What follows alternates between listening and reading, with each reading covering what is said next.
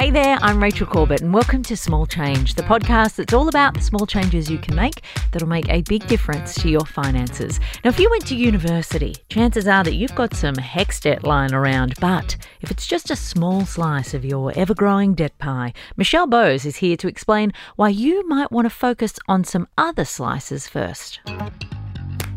If you've got a uni debt under the HECS-HELP system, you might be hell bent on paying it off as soon as possible so the repayments are no longer being taken out of every pay. But paying off your uni debt quickly probably isn't the best use of your money.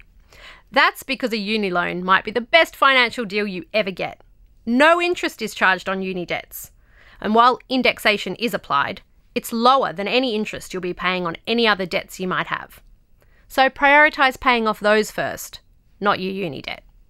Now, the government used to give a discount if you paid off your debt as a lump sum rather than gradually, but this has been phased out, so there's no longer a financial incentive to pay it off quickly. The only exception might be if you want to undertake further study and use the loan system, because there's now a limit on the amount you can borrow over your whole life, and any existing debts are counted in this limit. So repaying your HECS debt will enable you to borrow the maximum amount all over again. And let's be honest, investing in your education is probably a lot more valuable than investing in that pair of shoes you only wore once, right?